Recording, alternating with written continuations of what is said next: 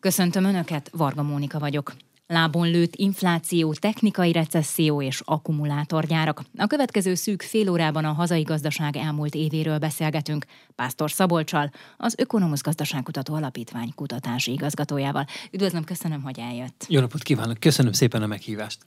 2023 az inflációról, az infláció letöréséről szólt a hazai gazdaságban. Ezt kijelenthetjük, ugye? Teljes egészében így van. Én azt gondolom, hogy a gazdasági hírek majdnem teljes egészében az infláció köré csoportosultak. Rosszul indult az év, ugyanis azt láthattuk, hogy januárban tetőzött a, a magyar áremelkedési ütem, 25%-nál is magasabb szinten. Aztán végig azt figyeltük, hogy ez a mutató hogyan alakult. Hát ahogy teltek múltak a hónapok, egyre látványosabban csökkent az infláció mutatója. Mindenki arról beszélt szinte az év teljes egészében, hogy egy, számjegyű, le, egy számjegyű lehet-e évvégére az infláció, ez ugye megvalósult. Már októberre. Már megvalósult. októberre megvalósult, és még ugye most nem ismerjük a decemberi adatokat, de egy ilyen komolyabb elemzői konszenzus alakult ki abban a tekintetben, hogy amikor majd január elején megismerjük a 2023. decemberi adatokat, akkor egy ilyen 6% körüli értéket láthatunk majd.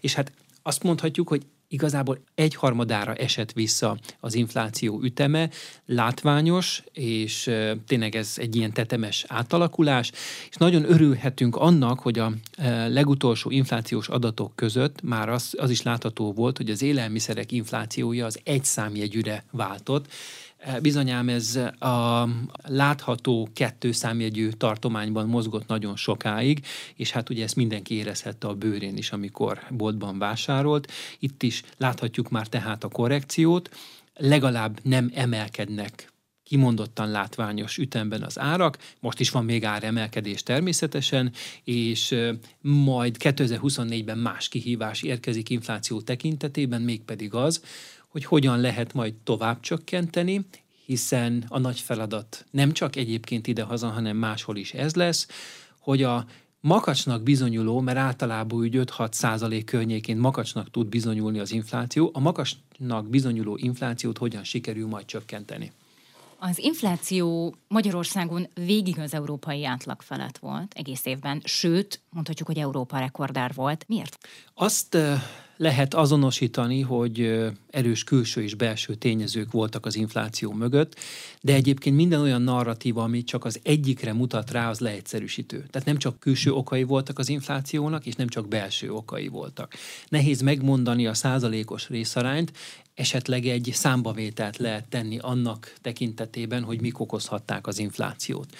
Volt egy megváltozó külső inflációs környezet. Az infláció az nem csak Magyarországon emelkedett meg, hanem az Amerikai Egyesült Államokban is, hogyha valaki egy picit is e, olvasta a gazdasági híreket 2023-ban, akkor arról lehetett olvasni, hogy például az USA-ban 40 éve nem látott inflációs ütem volt.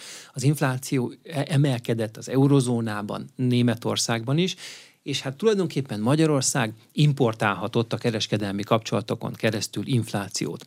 Volt egy háborús inflációs felár, túlságosan közel volt az európai háború, megváltoztak a e, szállítási láncok, egyfajta energiapiaci átrendeződés is bekövetkezett. És hát már eleve a koronavírus járvány is feljebb nyomta az árakat, tehát már onnan indultunk. Igen, tehát természetesen arról van szó, hogy egyfajta inflációs nyomás már 2022 előtt is elindult. Azt mondhatjuk, hogy a 2020-as évek válságai azok inflációt hoztak magukkal. Tehát ez is egy fontos meghatározó tényező volt. Aztán ki lehet emelni még a forint gyengülését is, ez is komoly eh, infláció növekedést eredményezett. Meg lehet említeni a kormányzat kereslet ösztönző intézkedéseit is. Egyébként a minimálbér és a garantált... De a családi adó visszatérítése gondol? Igen, ennek is lehetett például infláció emelő hatása, viszont a minimálbér, illetve a garantált bérminimum az nem vezetett az infláció növekedéséhez. Ezt egyébként különböző tanulmányok már régen megmutatták, hogy abban az esetben, hogyha egy országban növelik a minimálbért, vagy a garantált bérminimumot, ugye nálunk ezt így kell mondani, akkor annak közvetett és látványos infláció generáló hatása nem igazán van. De egyébként fontos és lényeges az, hogy ugye most szóba került a kereslet ösztönző intézkedések köre. A gazdaságpolitika úgy döntött itt a 2020-as évek válságai közepette, hogy lendületben tartja a gazdaságot, nem engedi azt, hogy, hogy egy mély recesszió következzen be, mint például ugye 2010 előtt, és ugye ehhez vállal egy, egy inflációs töbletet. Ugye úgy dönthetett a gazdaságpolitika, hogy ne legyen látványos a visszaesés, és legyen könnyedebb, egyszerűbb a gazdaság újraindítása. Említettem már egy elemzői konszenzust az infláció tekintetében itt ebben a beszélgetésben. Van egy másik, ez pedig a jövő évi gazdasági növekedésre vonatkozik. Hát majdnem mindenki egyetért abban, hogy ez valóban 4% környékén lehet, ami azért egy tetemes és egy látványos mutató. Szóval az történt, hogy hogy fizetünk egyfajta inflációs felárat amiatt, hogy ne legyen annyira látványos a visszaesés, és könnyebb legyen a gazdaság újraindulása. És a, azt is láthattuk még, hogy különböző eszközökkel, például ársapka Magyarországon eltolták az infláció tetőzését. Ja, nagyon sokan emlegették az ársapkákat, mint infláció emelő tényezőt. Például a jegybank elnök többször is hangsúlyozta az évben, hogy ezek akár 3-4 százalékkal is megemelték, megemelhették az inflációt. A rövid válaszom erre az, hogy a közgazdaságtan az nem egy exakt tudomány, tehát ott a kísérleteket nem lehet megismételni, és ahány nézőpont, annyiféle értelmezés lehet. Az ársapkák Magyarországon azért kerültek bevezetésre, mert egyébként más országnak is volt ezekkel tapasztalata, nem új jelenség, és 70-es években is az USA-ban is volt már ilyen, de azért kerültek bevezetésre, mert védeni kívántak egy jövedelmi kategóriát, ez pedig a legalacsonyabb jövedelműek kategóriája volt. Az volt az érvelés, hogy ha az alsó jövedelmi tizedbe tartozók fogyasztása, életszínvonala látványosan visszaesik, akkor a sajnos megboly, megbolygatja a teljes gazdasági struktúrát. Ezért a gazdaságpolitika azt mondta, hogy célzott intézkedésekkel meg kell védeni az alsó jövedelmi kategóriába tartozókat, ez a célzott intézkedés volt például az ársapka, és azt mondta még a gazdaságpolitika, hogy ezeket az intézkedéseket addig kell megtartani, amíg nem hoznak nagyobb társadalmi veszteséget vagy kockázatot, és tulajdonképpen addig érdemes ezeket tartani, amíg az előnyök számosabbak, mint egyébként a hátrányok vagy a kockázatok. Eltelt már egy kis idő, és valamelyest láthatunk egyfajta képet itt az ársapkák meg az infláció kapcsán, de én azt gondolom, hogy a teljesen exakt képhez érdemes még egy, egy picit várni ahhoz, hogy komolyabb ex-post elemzések szülessenek. Említettem már, hogy kérdés, hogy hogyan alakul majd jövőre az infláció, mire számít? Csökkenhet továbbra is, mert ugye azt látjuk az elmúlt hónapokban, hogy fokozatosan, de csökken. Különböző, hát öt vagy hat tényező hajtja az infláció további csökkenését. Ezek között kiemelhetjük az erősebb forintárfolyamot, vagy azt mondhatom, hogy a stabil forintárfolyamot. Hát azért egészen régóta, vagy hetek, hónapok óta nincs hír az árfolyamról, ez azt jelenti, hogy az árfolyam az köszöni szépen jól van, hát olyan nagyjából 380 forint per euró környékén mozog tényleg már hosszabb ideje. Aztán volt egy keresleti korrekció, én nagyon fontosnak tartom azt, hogy a háztartások óvatosabbak lettek, többet takarítanak meg, racionalizálják, racionalizálták a fogyasztásukat, figyelik tudatosabban az árakat, ebben segítség az online árfigyelő, ebben segítség a kötelező akciózás, tehát itt látok egy komolyabb előrelépést. Ki lehet még egyébként emelni ö, olyan tényezőket is az infláció mérséklődése mellett, mint például a bázishatás. Ennek hatására is várhatjuk azt, hogy csökkenni fog a, az infláció mértéke, az infláció nagysága.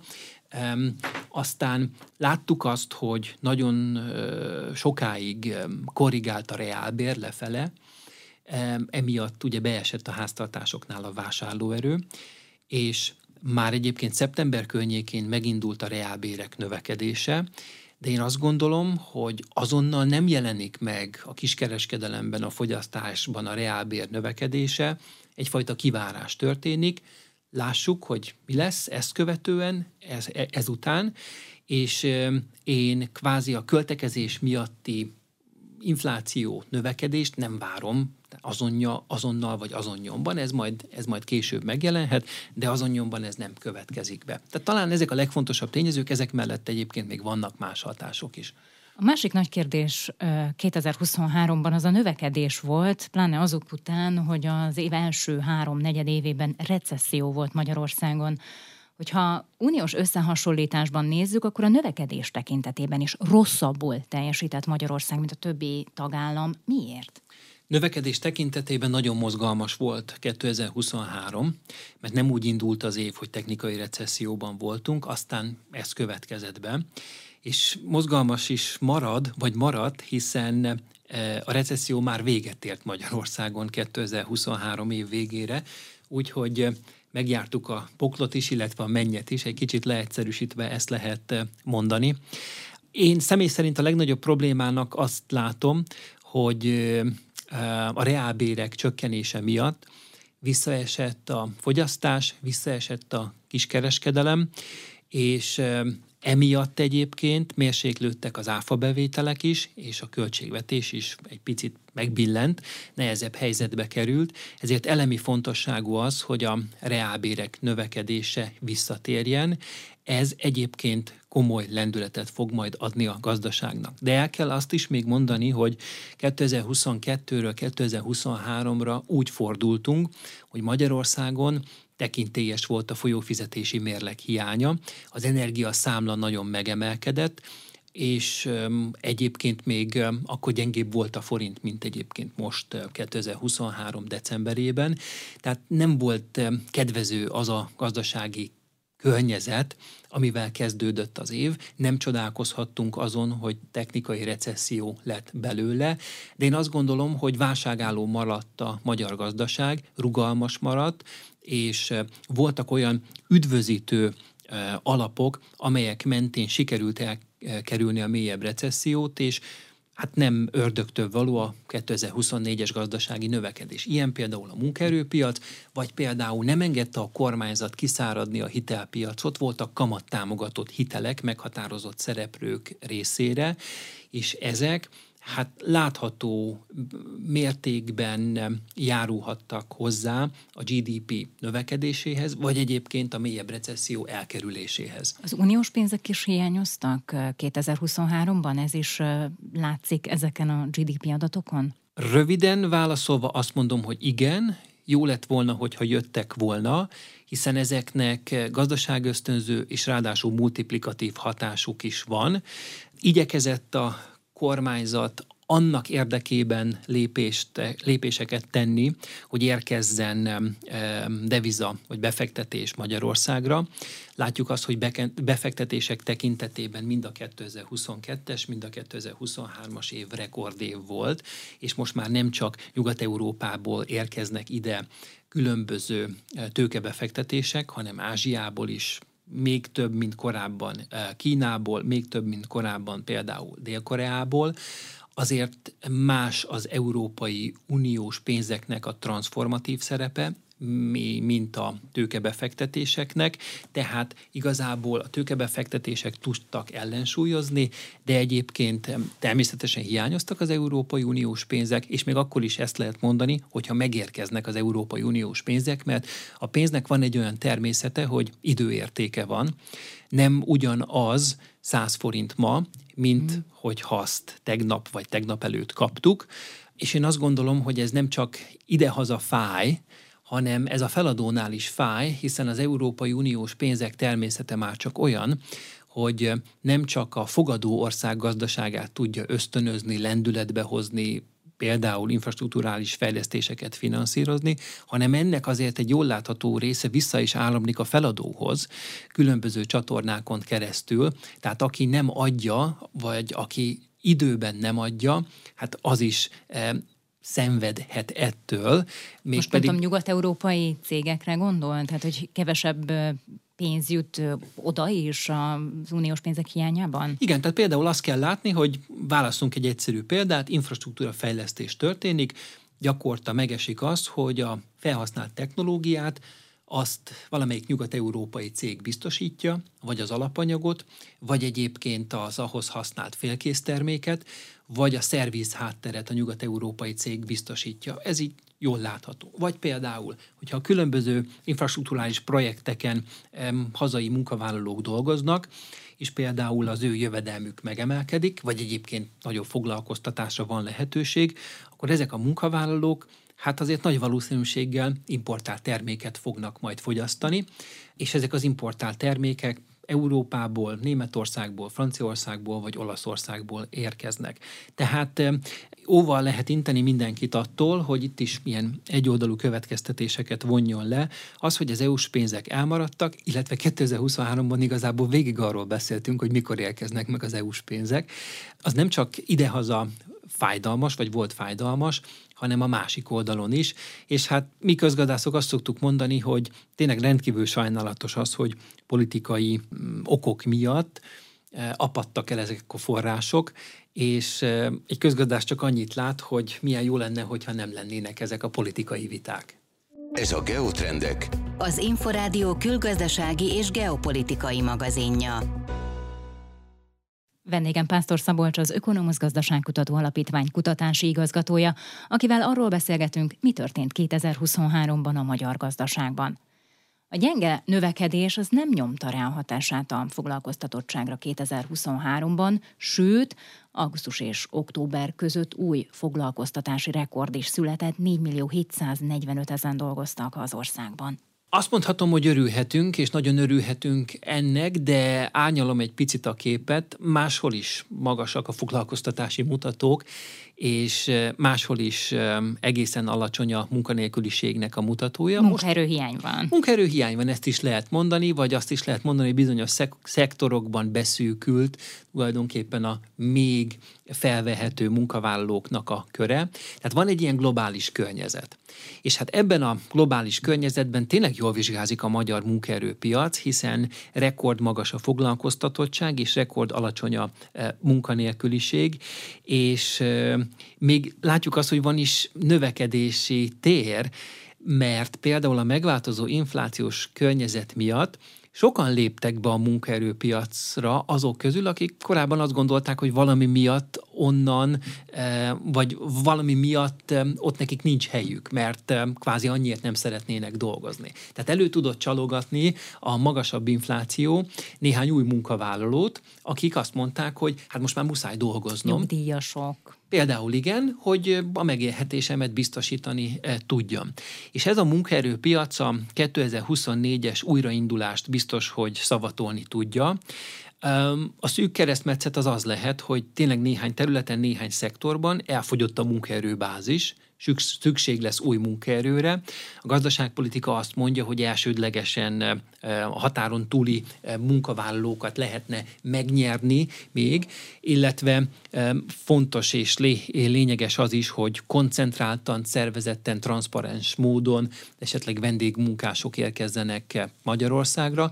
Tulajdonképpen a nyugati világ problémái begyűrűztek hozzánk is, miről van szó egészen pontosan, arról, hogy, hogy tényleg a munkaerőbázis néhány területen eh, beszűkült. De summa summarum azt lehet mondani, hogy 2023-ban a munkaerőpiaci tendenciák azok kedvezőek voltak, nem történt például olyan, mint korábbi válságok idején, hogy látványosan visszaesett volna a foglalkoztatás, visszaesett, vagyis növekedett volna a munkanélküliség, az egy eh, rendkívül rossz tendencia lett volna, legalább nem kell azzal megküzdenünk, hogy eh, kvázi a munkahelyek elvesztése miatt esik vissza a fogyasztás, és eh, nem kell majd a gazdaságpolitikának azzal megküzdenie, hogy hogyan építhetőek vissza a munkahelyek. Emlegette már a beruházásokat, befektetéseket, hát ennek kapcsán azt mondhatjuk, hogy 2023 az akkumulátorgyárak építéséről szólt, és az azok körüli vitáról. Ön szerint ez egy jó gazdaságfejlesztési irány? Azt tudom mondani, és ez, kap, ez egyébként nem kap kellő súlyt idehaza a gazdasági sajtóban, hogy egy ilyen akkumulátor gyár beruházási építési hullám van Európában. Én személy szerint láttam néhány olyan térképet, amelyen az szerepel, hogy hol milyen akkumulátorgyárak épülnek. Kettő számjegyű, minimum kettő számjegyű e, Európában, e, Franciaország, Németország érintett többek között, és én ebből azt olvasom ki, hogy nem csak a hazai gazdaságpolitika, hanem máshol is igyekeznek a gazdaságokban struktúraváltást végrehajtani, és megpróbálnak olyan befektetéseket, megpróbálnak olyan befektetőket vonzani, amelyek ezt a struktúraváltást könnyíthetik, segíthetik.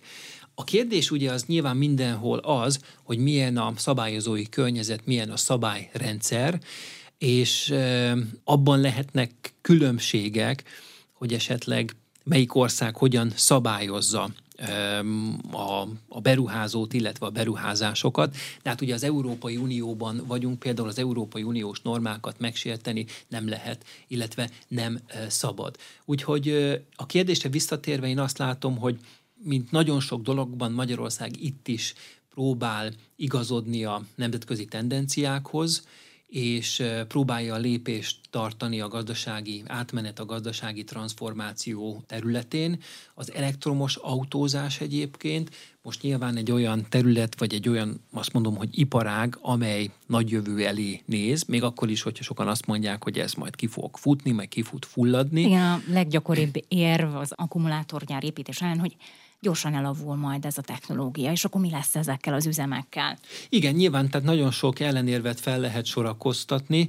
Azt lehet látni, hogy nem csak idehaza, hanem máshol is próbálnak a megváltozott tendenciákra valahogy reflektálni, reagálni. És én azt gondolom, hogy még akkor is, hogyha hamar elavul, vagy lesz jobb, újabb technológia, akkor majd majd megpróbál arra esetleg váltani a gazdaság. Különböző ázsiai országok példája ezt nagyon jól eh, mutatta a korábbiakban. Aki egy kicsit is tanult nemzetközi gazdaságtant, az ismerheti az úgynevezett Ludraj modellt. Ez ugye azt mutatja, hogy az egymást eh, követő iparosodó országok mindig magasabb és magasabb hozzáadott értékű termékeket kívánnak gyártani, és ez egyfajta nyomvonal vagy öntő minta a intenzíven iparosodó országok számára, mit gyártott egy korábban az gyártó ország, mit érdemes átvenni, továbbfejleszteni. Én valahol ennek a megvalósulását látom most, amikor elektromos autózásról, illetve e, például a, a zöld energiára való átállásról, vagy esetleg az akkumulátorokról beszélünk. 2024 könnyebb év lesz a magyar gazdaságban? Nehéz jósolni és nehéz tervezni. Mi magyarok azt mondjuk, hogy nyilván megnyugtató az, hogy elmúlt a kétszámjegyű inflációs környezet. Azért megnyugtató az is, hogy reálbér növekedést várunk, és a gazdasági teljesítmény növekedését várjuk. Ha valaki olvasgat, akkor tényleg azt láthatja, hogy konszenzus van az infláció tekintetében, a gazdasági növekedés tekintetében, de kihívások természetesen vannak és lehetnek. Egyet már ugye említettünk is, mégpedig azt, hogy hát nem fog visszatérni 2024-ben a 2%-os inflációs mutató, vagy a 3%-os inflációs mutató. Ez a jegybanknak egyébként a célkitűzése, ez az inflációs cél.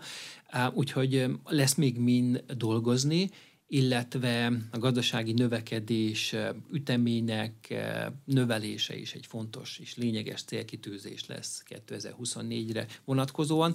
De van itt egyébként még más is, hogyha még ezt szabad ide szúrni.